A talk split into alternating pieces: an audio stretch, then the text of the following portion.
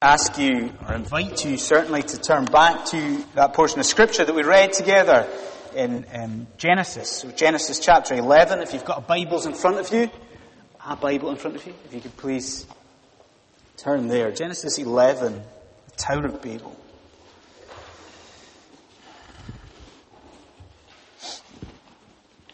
So a couple of years ago, there was um, a very popular program on our TVs. I'm sure you remember it. It was called A Long Way Round.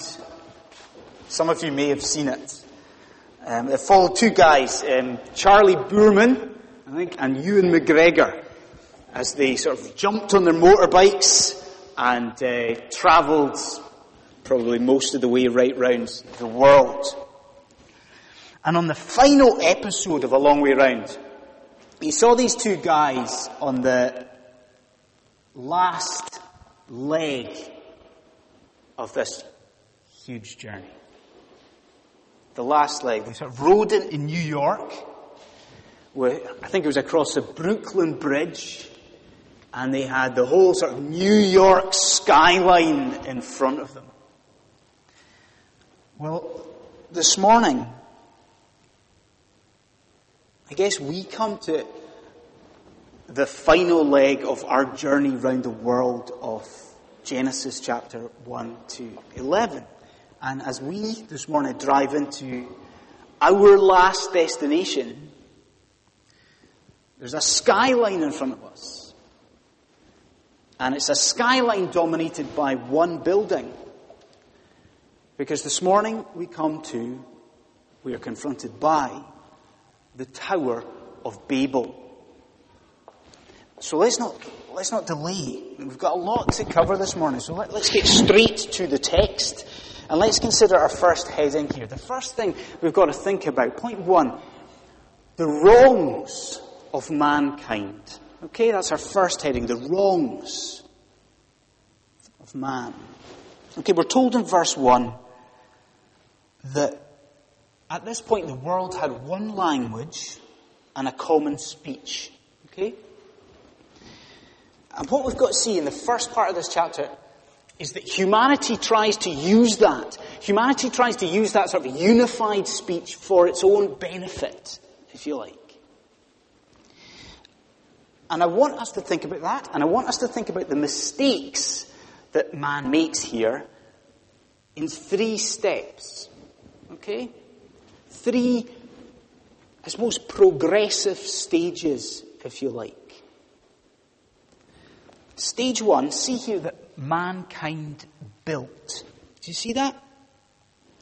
Verse 4 says, Come, let us build. Now, note straight away about that. Note how they planned to build. Do you see that? Verse 3 it says, Verse 3, they said to each other, Come, uh, let's make bricks. It's to each other. This thing is really kind of insular, isn't it?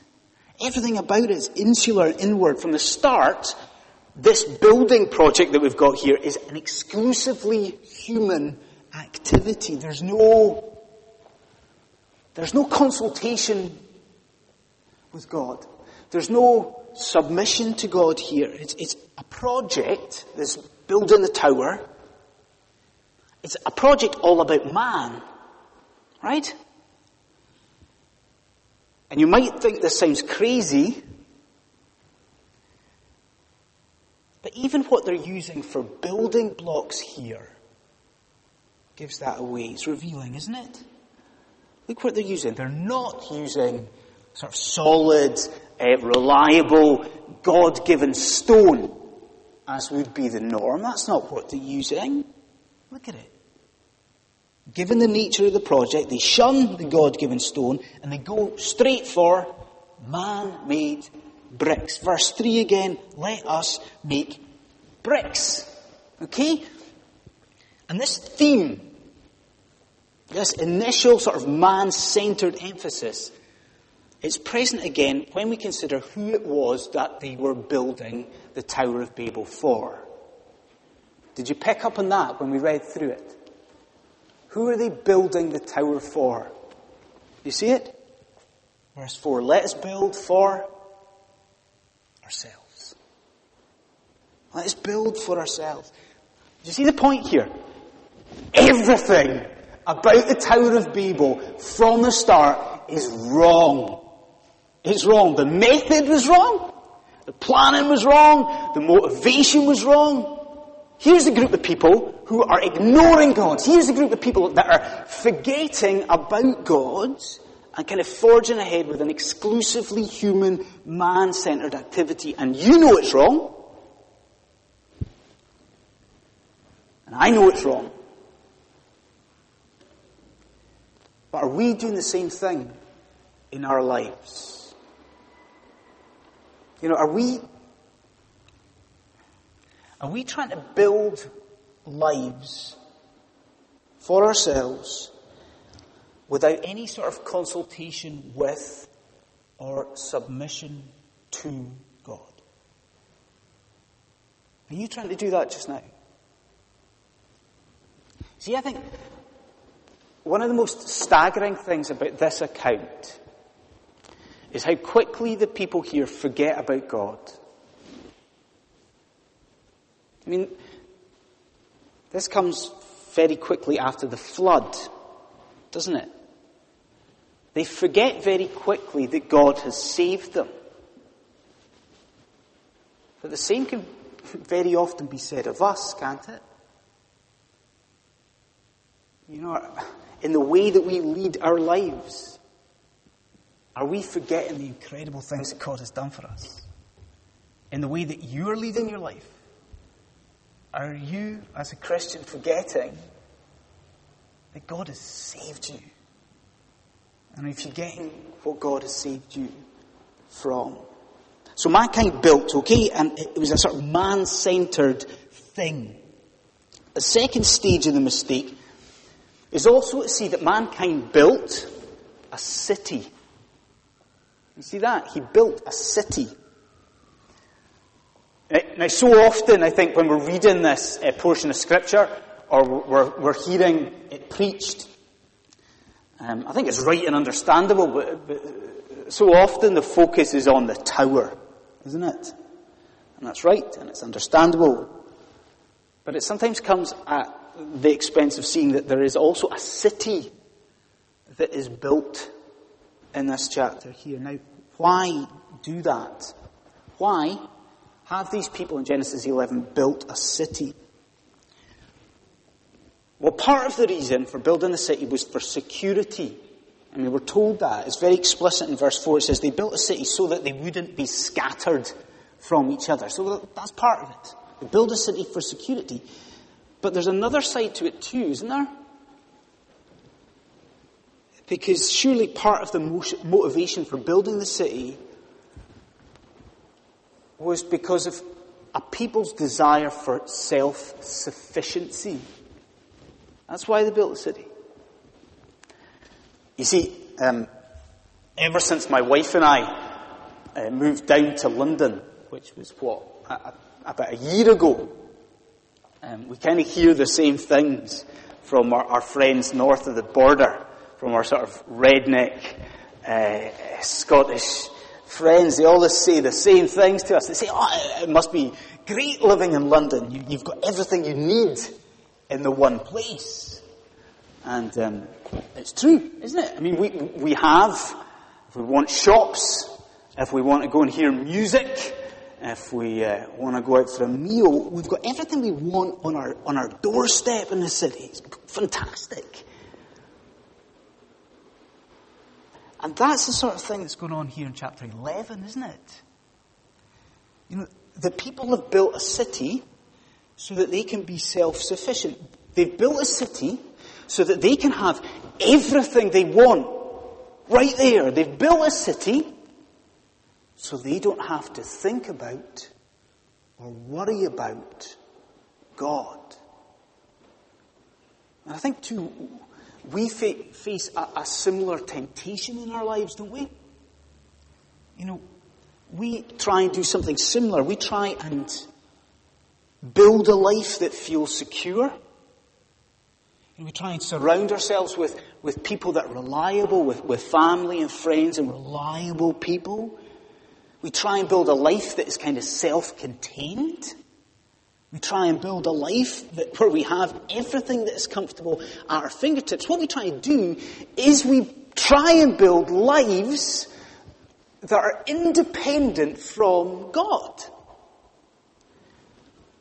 And what these people in Genesis 11 found out, and what we will, all of us, one day ultimately find out, is that from an eternal perspective,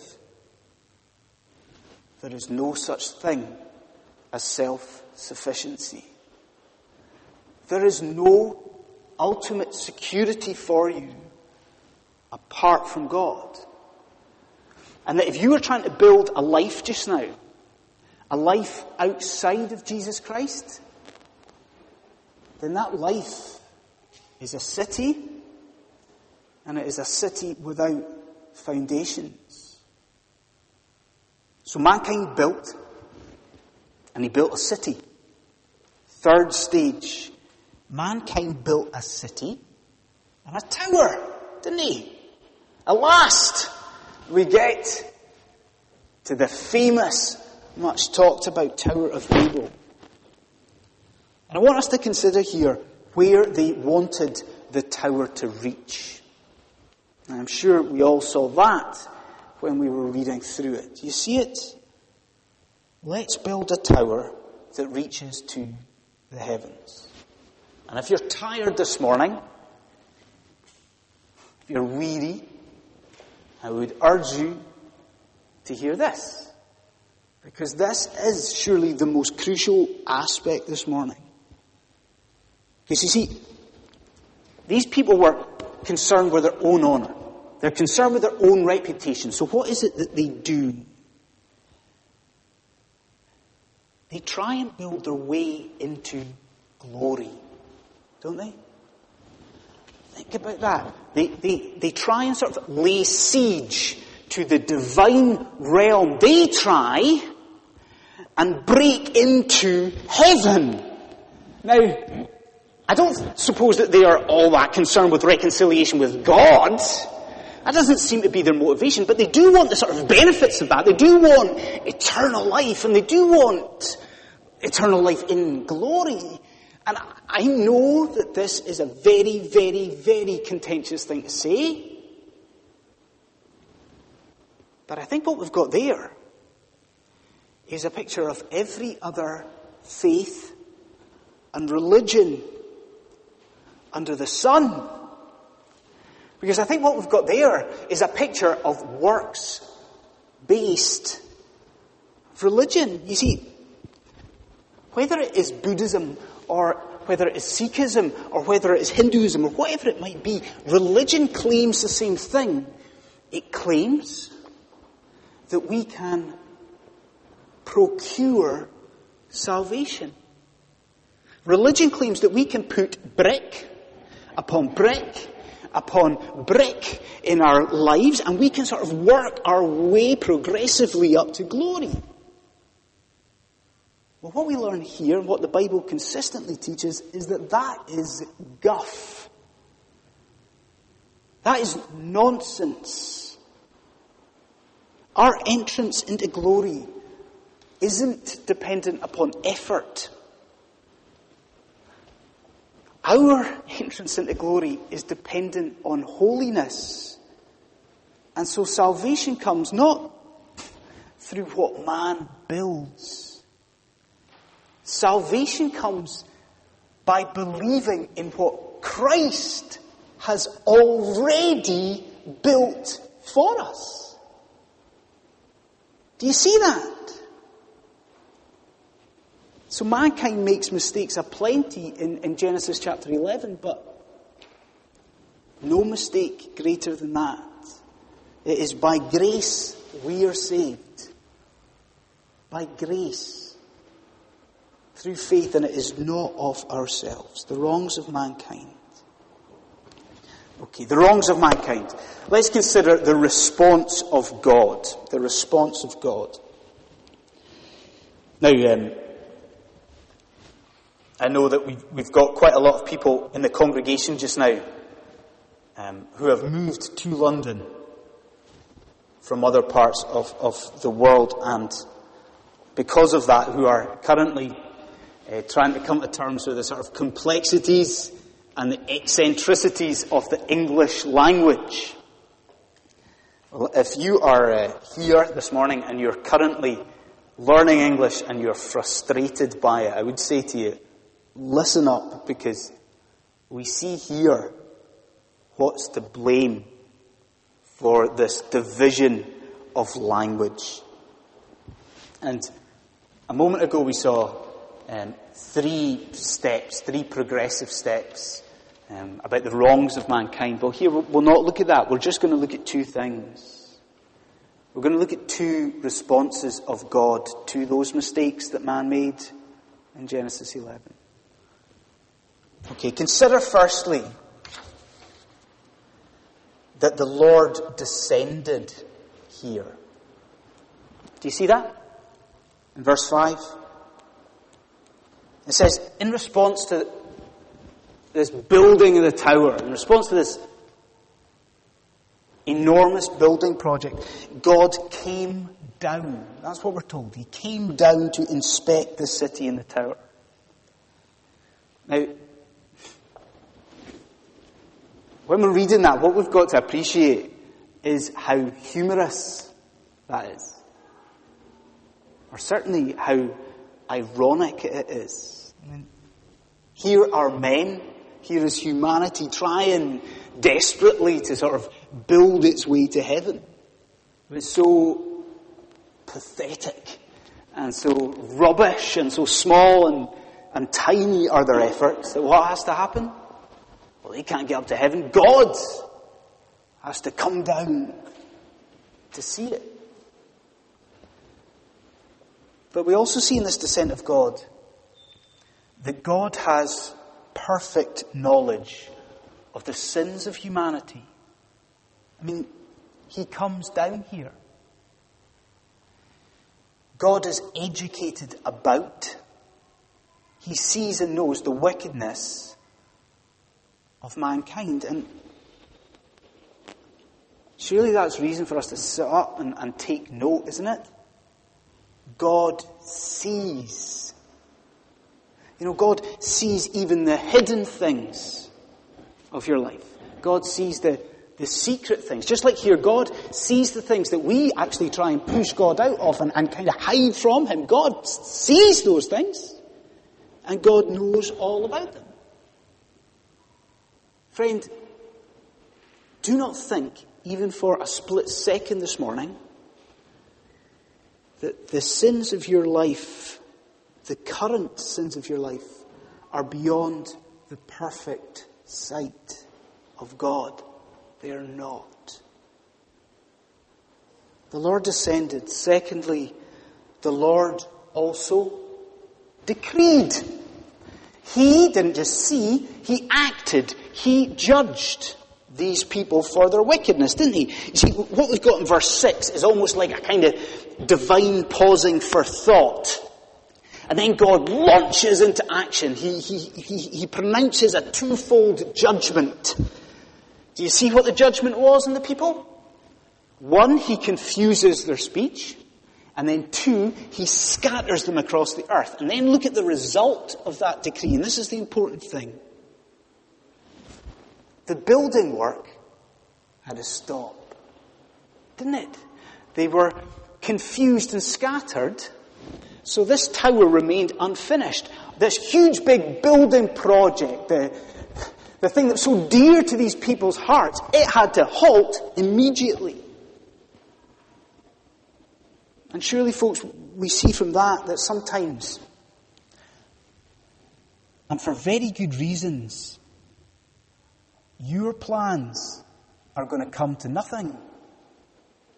They're going to come to nothing. The things that are dear to us, you know, the things that we throw our lives into, sometimes they are going to fall apart. Sometimes they're just going to crumble around our ears.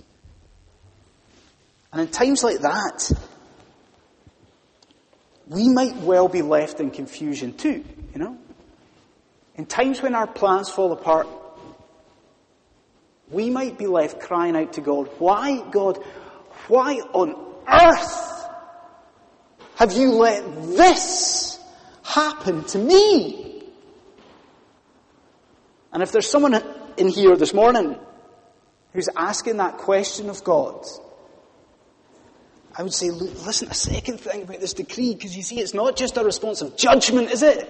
It is a response of grace. Do you see that?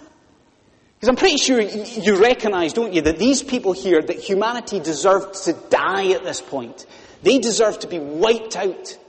Think about it. They've, they've tried to push God out. They've ignored God.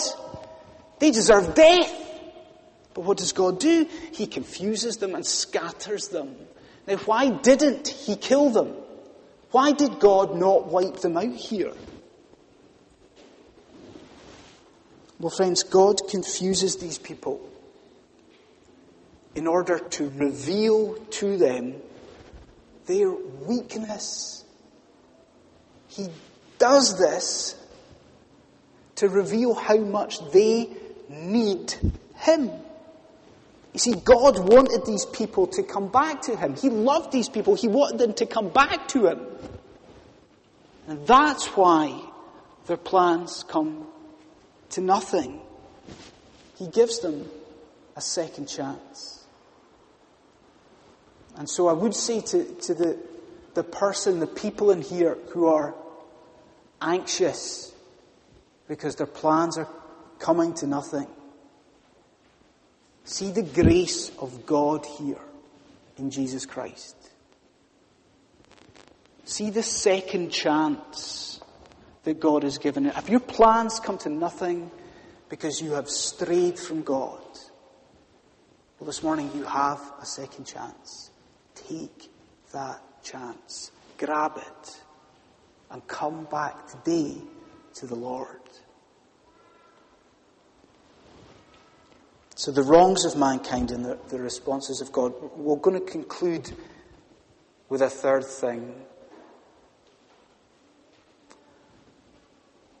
the reversal of Babel. The reversal of Babel. I'm going to ask you to do something that I don't very often ask you to do. And I would ask you to pick up your Bibles. Pick up your Bibles. Go on and uh, turn with me to Acts, the book of Acts, chapter 2.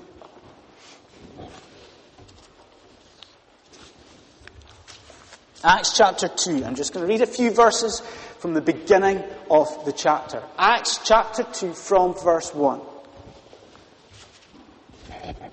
This is the word of God. When the day of Pentecost came, they were all together in one place. Suddenly a sound like the blowing of a violent wind came from heaven and filled the whole house where they were sitting. They saw what seemed to be tongues of fire that separated and came to rest on each of them. All of them were filled with the Holy Spirit and began to speak in other tongues as the Spirit enabled them. Now there were, staying in Jerusalem, God-fearing Jews from every nation under heaven. When they heard this sound, a crowd came together in bewilderment because each one heard them speaking in his own language. Utterly amazed, they asked, Are not all these men who are speaking Galileans? Then how is it that each of us hears them in his own native language? Okay. Why read that?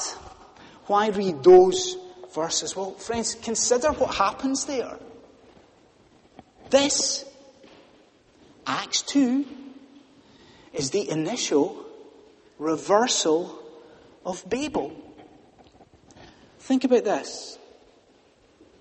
Where in Genesis 11, at the division of language and people, the focus goes from God's relationship with the whole world to his relationship with one family, Abraham's race. Here, in Acts, at the reversal of Babel, the good news, it goes from one nation.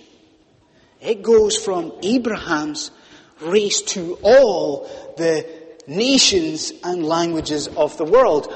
All people here hear the gospel in their own tongue, don't they? And new people emerge. Uh, people in Acts 2 emerge not based on ethnicity, not based on language, not based on, on nation, but a people who find their identity not in their own ability to build up to heaven, but who find their identity in the one who came down from heaven and died for them. Think about this. Uh, Acts 2, Pentecost, was the initial reversal of Babel. But hear the words of Revelation 7. And this great prophecy of a heavenly scene.